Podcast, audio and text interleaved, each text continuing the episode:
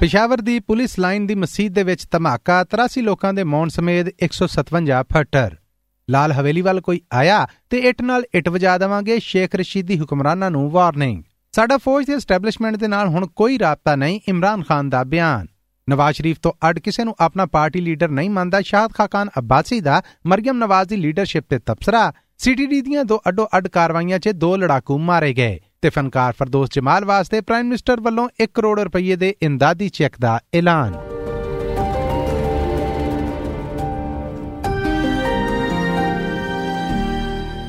ASBS Punjabi ਹੈ। ਲਿੰਦੇ ਪੰਜਾਬ ਦੀ ਖਬਰਸਾਰ ਦੇ ਨਾਲ ਮੈਂ ਹਾਂ ਮਸੂਦ ਮੱਲੀ।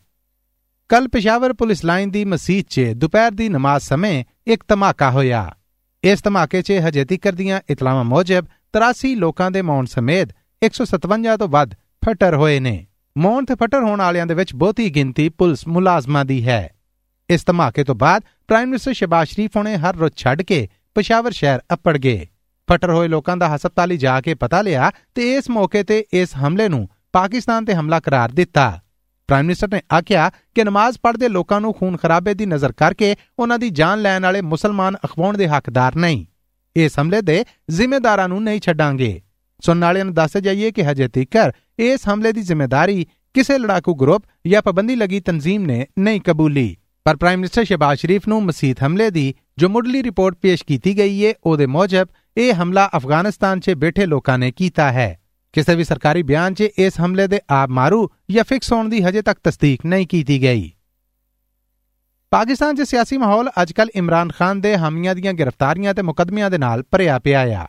ਫਵਾਦ ਚੌਧਰੀ ਦੀ ਗ੍ਰਿਫਤਾਰੀ ਤੋਂ ਬਾਅਦ ਮਤਰੂਕਾ ਵਕਫੇ ਇਮਲਾਕ ਬੋਰਡ ਦੇ ਜ਼ਿੰਮੇਦਾਰਾਂ ਵੱਲੋਂ ਰਾਵਲਪਿੰਡੀ 'ਚ ਕਾਰਵਾਈ ਕਰਕੇ ਸ਼ੇਖ ਰਸ਼ੀਦ ਦੇ ਘਰ ਲਾਲ ਹਵੇਲੀ ਨੂੰ ਸਰਕਾਰੀ ਸੀਲ ਲਾ ਕੇ ਬੰਦ ਕਰ ਦਿੱਤਾ ਗਿਆ ਜੋ ਕਿ ਬਾਅਦ 'ਚ ਲਾਹੌਰ ਹਾਈ ਕੋਰਟ ਦੇ ਹੁਕਮ ਤੇ ਖੋਲ ਵੀ ਦਿੱਤੀ ਗਈ ਸ਼ੇਖ ਰਸ਼ੀਦ ਨੇ ਇਹਨੂੰ ਸਿਆਸੀ ਕਾਰਵਾਈ ਕਰਾਰ ਦਿੱਤਾ ਹੈ ਤੇ ਅਦਾਲਤੀ ਬੁਆ ਖੜਕਾਉਣ ਦਾ ਐਲਾਨ ਕਰਦਿਆਂ ਹੁਕਮਰਾਨ ਧੜੇ ਨੂੰ ਖਬਰਦਾਰ ਵੀ ਕੀਤਾ ਹੈ मुझे ये गिरफ्तारी करने का सोच रहे थे बाबा मुझे एक फोन कॉल करो मैं आ जाऊंगा दोनों थाने ये दस गज पे है ये भी दस गज पे है अब ये लाल हवेली को निकाल लें अभी मैं आ रहा था तो मुझे फोन किया जी कि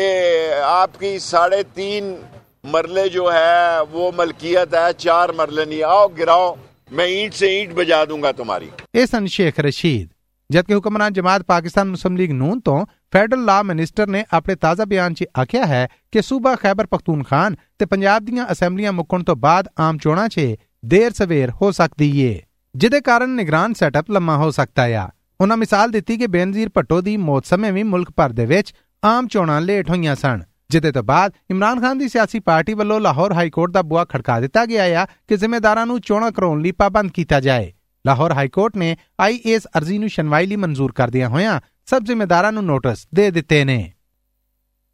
ਪਾਕਿਸਤਾਨ ਤਹਿਰੀਕੇ ਇਨਸਾਫ ਦੇ ਪ੍ਰਧਾਨ ਇਮਰਾਨ ਖਾਨ ਨੇ ਆਖਿਆ ਹੈ ਕਿ ਡਾਲਰ ਦਾ ਰੇਟ ਵਧਣ ਤੇ ਪੈਟਰੋਲ ਤੇ ਡੀਜ਼ਲ ਦੇ ਮੁੱਲ ਦੇ ਵਿੱਚ ਵਾਧੇ ਦੇ ਨਾਲ ਹੁਕਮਰਾਨਾਂ ਨੇ ਲੋਕਾਂ ਤੋਂ ਜੀਣ ਦਾ ਹੱਕ ਵੀ ਖੋ ਲਿਆ ਹੈ। ਹਾਲਾਤ ਦਿਨ ਬਦਿਨ ਚੋਖੇ ਵਿਗੜਨ ਦੇ ਨੇ। ਮੁਲਕ ਦੇ ਸੰਭਲਣ ਦਾ ਸਿਰਫ ਇੱਕੋ ਹੀ ਹੱਲ ਹੈ ਕਿ ਆਮ ਚੋਣਾਂ ਕਰਵਾ ਦਿੱਤੀਆਂ ਜਾਣ। ਉਹ ਬਰਤਾਨਵੀ ਮੀਡੀਆ ਦੀ ਉਰਦੂ ਸਰਵਿਸ ਨੂੰ ਇੰਟਰਵਿਊ ਦੇ ਰਹੇ ਸਨ ਜਿਦੇ 'ਚ ਉਹਨਾਂ ਨੇ ਫਿਰ ਇਹ ਗੱਲ ਦੁਹਰਾਈ ਕਿ ਉਹਨਾਂ ਦੀ ਹੁਕਮਰਾਨੀ ਮਕਾਉਣ ਮਗਰ ਉਦੋਂ ਦੇ ਫੌਜ ਮੁਖੀ ਜਨਰਲ ਕਮਰ ਜਾਵੇਦ ਬਾਜਵਾ ਨੇ ਸਾਜ਼ਿਸ਼ ਕੀਤੀ मैं तो अभी की बात कर रहा हूं हमें तो खतरा ये है कि जिस तरह आज हमारी इकोनॉमी टैंक कर रही है हमारे चार अरब डॉलर के तो रिजर्व्स रह गए हैं चीजें महंगी हो रही हैं बेरोजगारी फैक्ट्रियां बंद हो रही है हमें तो दो महीने इनके गुजारते हुए मुश्किल लग रहे हैं मेरी अपनी पेशन को ये है कि जो भी हो जाए ये अब गवर्नमेंट मजबूर हो जाएगी इलेक्शन करवाने के लिए अप्रैल में ਇਹ ਸਨ ਪਾਕਿਸਤਾਨ ਤਹਿਰੀਕੇ ਇਨਸਾਫ ਦੇ ਪ੍ਰਧਾਨ ਇਮਰਾਨ ਖਾਨ ਜਿਨ੍ਹਾਂ ਦੀ ਕੱਲ ਮੁਸਲਿਮ ਲੀਗ ਕਾਬ ਦੇ ਚੌਧਰੀ ਪਰਵੇਜ਼ ਇਲਾਈ ਹੋਣਾ ਦੇ ਨਾਲ ਵੀ ਲਾਹੌਰ 'ਚ ਮੁਲਾਕਾਤ ਹੋਈ ਏ ਇਸ ਤੋਂ ਮਗਰੋਂ ਇਹ ਖਬਰਾਂ ਵੀ ਸਾਹਮਣੇ ਆ ਰਹੀਆਂ ਨੇ ਕਿ ਇਮਰਾਨ ਖਾਨ ਆਪਣੇ ਲਾਹੌਰ ਵਾਲੇ ਘਰ ਤੋਂ ਇਸਲਾਮਾਬਾਦ ਸ਼ਿਫਟ ਹੋਣ ਦਾ ਫੈਸਲਾ ਕਰ ਚੁੱਕੇ ਨੇ,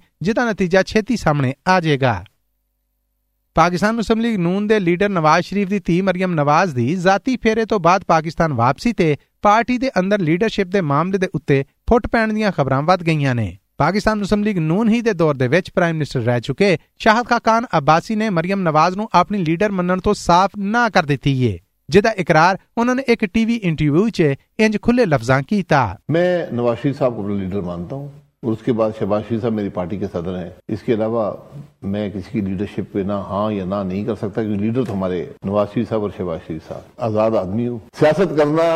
आप पे कोई लाजिम नहीं है मैंने जिस दिन ये समझा कि मैं कंट्रीब्यूट नहीं कर सकता तो मैं छोड़ दूंगा पैंतीस साल हो गए ਇਹ ਸਨ ਸ਼ਾਹਦ ਖਾਨ ਅਬਾਸੀ ਜਿਨ੍ਹਾਂ ਦਾ ਬਿਆਨ ਇਮਰਾਨ ਖਾਨ ਵੱਲੋਂ ਉਹਨਾਂ ਦੀ ਪਾਰਟੀ ਨੂੰ ਦਿੱਤੇ ਜਾ ਰਹੇ ਟਫ ਟਾਈਮ ਤੇ ਮੁਲਕ ਦੇ ਵਿੱਚ ਵੱਧਦੀ ਹੋਈ ਮਹਿੰਗਾਈ ਕਾਰਨ ਆਮ ਲੋਕਾਂ ਵੱਲੋਂ ਹਕੂਮਤ ਤੋਂ ਨਫ਼ਰਤ ਕਰਨ ਦੇ ਰੰਗ ਦੇ ਵਿੱਚ ਕਿਸੇ ਪਾਸੇ ਵੀ ਪਾਰਟੀ ਹੱਕ 'ਚ ਠੀਕ ਨਹੀਂ। ਆਖਿਆ ਜਾ ਰਿਹਾ ਹੈ ਕਿ ਸ਼ਾਦ ਖਾਨ ਅਬਾਸੀ ਦਾ ਇਹ ਬਿਆਨ ਆਉਣ ਵਾਲੇ ਵੇਲੇ ਦੇ ਵਿੱਚ ਉਹਨਾਂ ਦੀ ਪਾਰਟੀ ਲਈ ਸਿਆਸੀ ਨੁਕਸਾਨ ਸਾਬਤ ਹੋ ਸਕਦਾ ਹੈ ਕਾਊਂਟਰ ਟੈਰਰਿਜ਼ਮ ਦੇ ਮਹਿਕਮੇ ਨੇ ਦੋ ਅਡੋ-ਅਡ ਕਾਰਵਾਈਆਂ 'ਚ ਦੋ ਲੜਾਕੂਆਂ ਨੂੰ ਪਾਰ ਕਰ ਦਿੱਤਾ ਹੈ ਪਹਿਲੀ ਕਾਰਵਾਈ ਸੂਬਾ ਕੇਪੀਕੇ ਦੇ ਸ਼ਹਿਰ ਸਵਾਬੀ 'ਚ ਹੋਈ। ਜਿੱਥੇ ਖੁਫੀਆ ਇਤਲਾਹ ਤੇ ਕਾਰਵਾਈ ਕੀਤੀ ਗਈ ਤੇ ਲੜਾਕੂ ਨੇ ਗ੍ਰਿਫਤਾਰੀ ਤੋਂ ਬਚਣ ਲਈ ਆਪਣੇ ਆਪ ਨੂੰ ਧਮਾਕੇ ਨਾਲ ਉਡਾ ਲਿਆ। ਜਦਕਿ ਦੂਜੀ ਕਾਰਵਾਈ ਪੰਜਾਬ ਦੇ ਸ਼ਹਿਰ ਖਾਨੇਵਾਲ ਦੇ ਵਿੱਚ ਹੋਈ, ਜਿੱਥੇ ਸੀਟੀਡੀ ਦੇ ਮਹਿਕਮੇ ਨੇ ਕਾਰਵਾਈ ਕਰਕੇ ਉਸ ਬੰਦੇ ਨੂੰ ਮਾਰ ਦਿੱਤਾ ਆ, ਜਿਹੜਾ 3 ਜਨਵਰੀ ਨੂੰ ਇੱਕ ਕਾਰਵਾਈ ਦੌਰਾਨ ਆਈਐਸਆਈ ਦੇ ਇੱਕ ਕਮਾਂਡਰ ਤੇ ਇੱਕ ਸੀਟੀਡੀ ਇੰਸਪੈਕਟਰ ਦਾ ਕਾਤਲ ਸੀਗਾ। ਉਹ ਇਹਨਾਂ ਕਤਲਾਂ ਤੋਂ ਬਾਅਦ ਫਰਾਰ ਸੀ। ਇਸ ਲੜਾਕੂ ਦਾ ਨਾਮ ਉਮਰ ਨਿਆਜ਼ੀ ਦੱਸਿਆ ਗਿਆ ਹੈ ਤੇ ਇਹ ਪਹਿਲੇ ਤੋਂ ਹੀ ਏਜੰਸੀਆਂ ਦੀ ਵਾਚ ਲਿਸਟ 'ਚ ਸੀਗਾ। ਸੀਟੀਡੀ ਦੇ ਮਹਿਕਮੇ ਦੇ ਬਿਆਨ ਦੇ ਵਿੱਚ ਆਖਿਆ ਗਿਆ ਹੈ ਕਿ ਮੁਲਜ਼ਮ ਨੂੰ ਜਦੀਦ ਟੈਕਨੋਲੋਜੀ ਤੇ ਇੰਟੈਲੀਜੈਂਸ ਇਤਲਾਮਾਂ ਤੇ ਗ੍ਰਿਫਤਾਰ ਕਰਨ ਲਈ ਜਦੋਂ ਕਾਰਵਾਈ ਕੀਤੀ ਗਈ ਤੇ ਉਦੋਂ ਉਹ ਅਫਗਾਨਿਸਤਾਨ ਨਸਣ ਦੀ ਕੋਸ਼ਿਸ਼ ਕਰ ਰਿਹਾ ਸੀ। ਗ੍ਰਿਫਤਾਰੀ ਸਮੇਂ ਉਹਨੇ ਮਜ਼ਾਮਤ ਕਰਕੇ ਜਵਾਬੀ ਕਾਰਵਾਈ ਕੀਤੀ, ਜਿਹਦੇ ਤੋਂ ਬਾਅਦ ਇੱਕ ਗੋਲੀ ਉਹਨੂੰ ਵੱਜ ਗਈ, ਪਰ ਉਹਨੂੰ ਹਸਪਤਾਲ ਲਿਜਾਇਆ ਜਾ ਰਿਹਾ ਸੀਗਾ ਕਿ ਉਹ ਰਾਹ 'ਚ ਹੀ ਦਮ ਦੇ ਗਿਆ।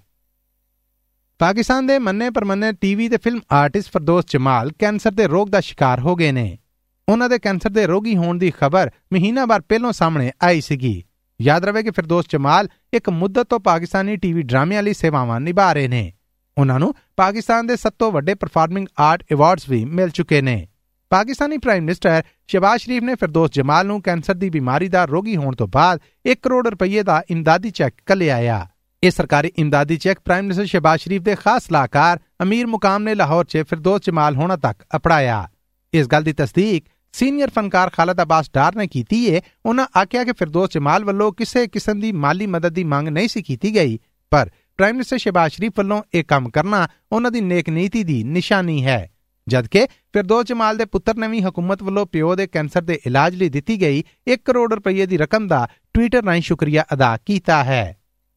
ਲੋ ਜੀ, ਲੈਂਦੇ ਪੰਜਾਬ ਤੋਂ ਇਸ ਹਫ਼ਤੇ ਲਈ ਇਨਾ ਹੀ। ਆਉਂਦੇ ਹਫ਼ਤੇ ਕੁਝ ਹੋਰ ਖਬਰਾਂ ਦਾ ਨਿਚੋੜ ਲੈ ਕੇ ਮਸੂਦ ਮੱਲੀ ਐਸਪੀਐਸ ਪੰਜਾਬੀ ਦੇ ਸਭ ਸੁਣਨ ਵਾਲਿਆਂ ਦੇ ਰੂਬਰੂ ਹਾਜ਼ਰ ਹਾਊ